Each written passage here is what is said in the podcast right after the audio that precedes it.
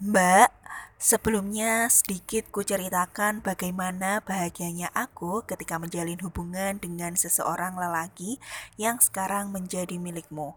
Dulu aku didekati dengan penuh perjuangan yang luar biasa, hingga hatiku yang semula enggan menerima akhirnya luluh juga.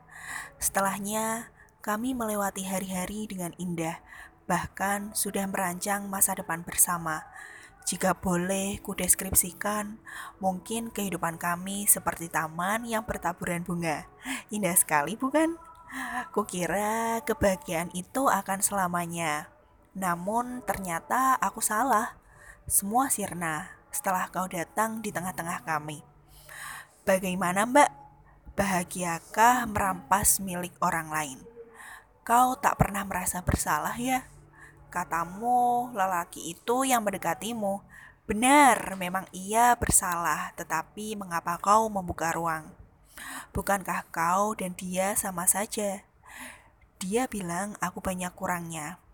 Ketahuilah, sebelum hadirnya engkau, dia mau menerima apa pun di diri ini, dan kami telah bersepakat untuk menerima kekurangan masing-masing. Mbak, tidak ada pembenaran untuk orang ketiga. Apalagi sebelumnya kau tahu dia masih milikku.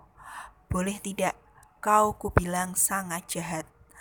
Lelaki itu pun sangat bersalah karena ketika bosan dengan hubungan kami, ia justru mencari kenyamanan kepadamu.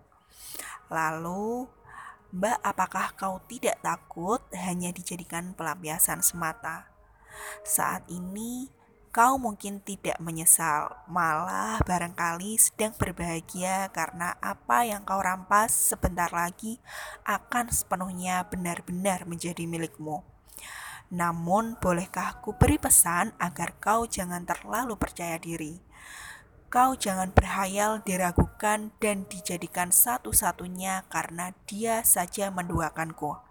Maka, tidak ada kemungkinan dia tidak akan melakukan hal yang sama terhadapmu. Hati-hatilah ya, Mbak.